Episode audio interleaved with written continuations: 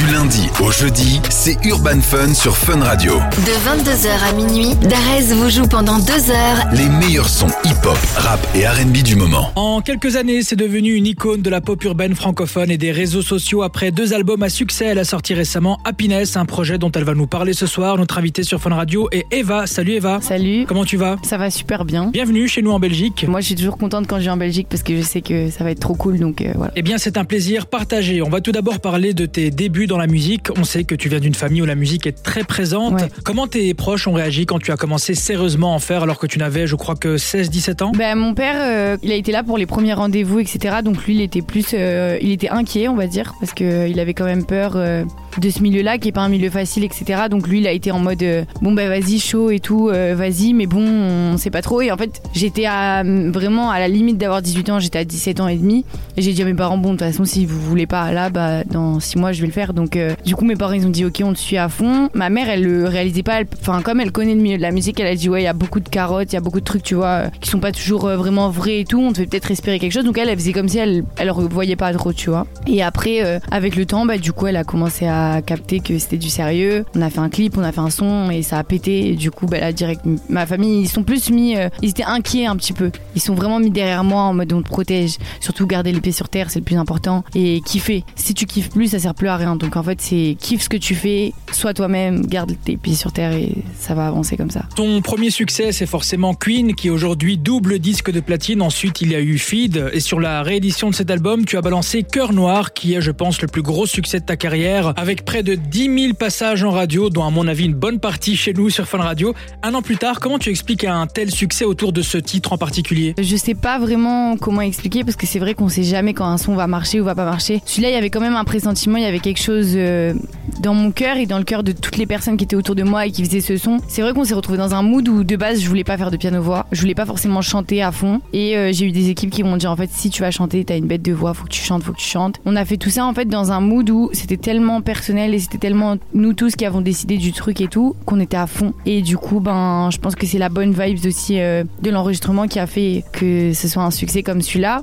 Je pense aussi qu'il y a beaucoup de gens qui se sont reconnus dans la musique. C'était une période aussi pas facile parce qu'il y avait le Covid, tout le monde était un peu enfermé, etc. C'était un piano-voix, donc c'était euh, un peu le bon moment pour sortir ça. C'était pas fait exprès, mais finalement, les gens ils se sont sentis euh, hyper concernés par ça. Donc voilà, il y a rien de plus beau dans la musique en tout cas que le public kiffe quoi. Et en parlant de Covid, de confinement, chaque artiste l'a vécu assez différemment. Toi, tu l'as vécu comment euh, cette période Euh, moi, j'ai hyper mal vécu le confinement, franchement. Euh, le fait de plus travailler d'un coup. Moi, euh, même quand j'étais à l'école et que j'étais au lycée, collège et tout, quand même, je travaillais beaucoup. J'étais tout le temps à la maison en train de faire mes devoirs, mes trucs et tout. J'étais très investie dans mon travail. J'ai toujours été quelqu'un de très investi. Comme mes parents, en fait, c'est mon éducation. Et j'avoue que là, d'un coup, du jour au lendemain, plus rien, on travaille plus, rien du tout. Bah, c'était pas possible pour moi, genre. C'était vraiment genre mort, mort de chez mort. Donc j'étais pas bien. Je me disais, je sais pas comment je vais faire, je sais pas comment je vais m'en sortir. Et après, bon, une fois que c'était fini, c'était bon, ça allait mieux. Mais c'est vrai que de pas voir le public, de pas voir les gens, de pas voir ma famille, mes amis et tout, c'était compliqué. Eva, récemment, tu as sorti ton troisième album Happiness, dans lequel tu traites de beaucoup de sujets comme euh, la jalousie, la toxicité des réseaux sociaux, le succès, etc.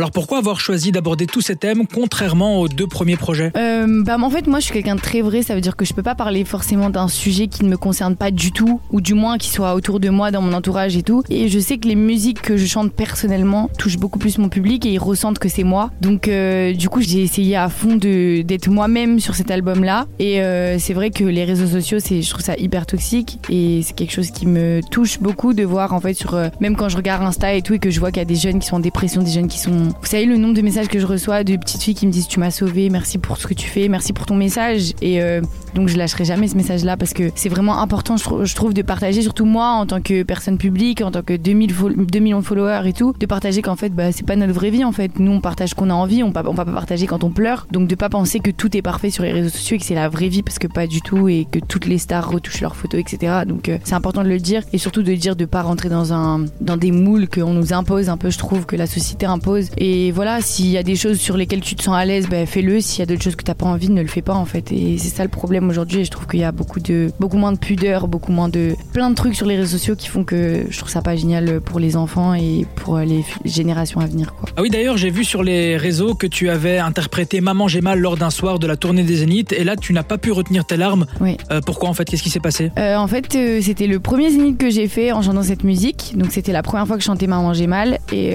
donc, l'album pas encore sorti. Et j'ai chanté ce titre en fait dans le public, euh, juste devant il y avait une jeune fille avec sa maman et euh, elle s'est mise à pleurer en entendant les paroles. Et en fait ça m'a beaucoup touchée parce que je me suis dit que si elle pleurait en entendant les paroles, c'est peut-être que c'est ce qu'elle vivait. Et euh, j'ai vu sa maman aussi très touchée, donc ça m'a énormément touchée. Genre vraiment j'ai été j'arrivais pas à retenir mes larmes et je me suis dit que c'était triste aujourd'hui le monde dans lequel on vit et que les jeunes filles se sentent mal à l'aise dans leur peau et tout alors que enfin en plus elle était super mignonne donc euh, ouais ça m'a fait de la peine ça m'a fait beaucoup de peine et en fait ça me fait de la peine et en même temps le fait de pleurer c'est parce que aussi je sens que j'ai un rôle et que je tiens un rôle et j'ai aussi du poids sur mes épaules parce que j'ai envie de partager ça avec eux de partager ce message avec eux et euh, qu'ils se sentent pas seuls quoi. Et moi j'ai beaucoup apprécié cet album dans lequel tu as collaboré avec euh, on peut dire hein, les meilleurs compositeurs de la scène urbaine actuelle comme Zay Zay, Kaza, Bramsito, DJ Rise et plein d'autres. Alors justement, Eva, quelle serait pour toi la collaboration de rêve ou bien le featuring de rêve? Franchement, j'ai pas de collab de rêve, je pense. Mais euh, en tout cas, ouais, j'avoue que à l'international, j'aimerais bien, genre Rihanna, c'est un truc de ouf. Et Rihanna ou Drake, ce serait trop lourd, quoi. Mais euh, on, fera ce que je peux et je suis déjà très contente d'être là où j'en suis déjà, même sans collab. Donc euh, voilà. Et d'ailleurs, Eva, c'est quoi le morceau que tu saignes à fond pour l'instant, que tu écoutes non-stop En ce moment, J'avoue qu'en ce moment, euh, j'écoute pas à fond de musique parce que j'étais sur ma tournée. Tout. Non, enfin si, en fait, on écoute plein de sons, mais tellement plein de sons, genre euh, on peut écouter des années 80 comme... Euh, bref, j'écoute grave de trucs, mais en tout cas, récemment, ce que j'ai le plus écouté, c'est l'album de Ronicia qui est sorti là, là, récemment. Donc euh, à fond, comme je la kiffe, c'est grave ma pote, donc j'écoute aussi son album à fond. Quand on aime une personne, forcément, on aime beaucoup plus sa musique que... Voilà, donc j'aime beaucoup sa musique et beaucoup sa personne, donc ça fait que du coup, j'écoute tout le temps.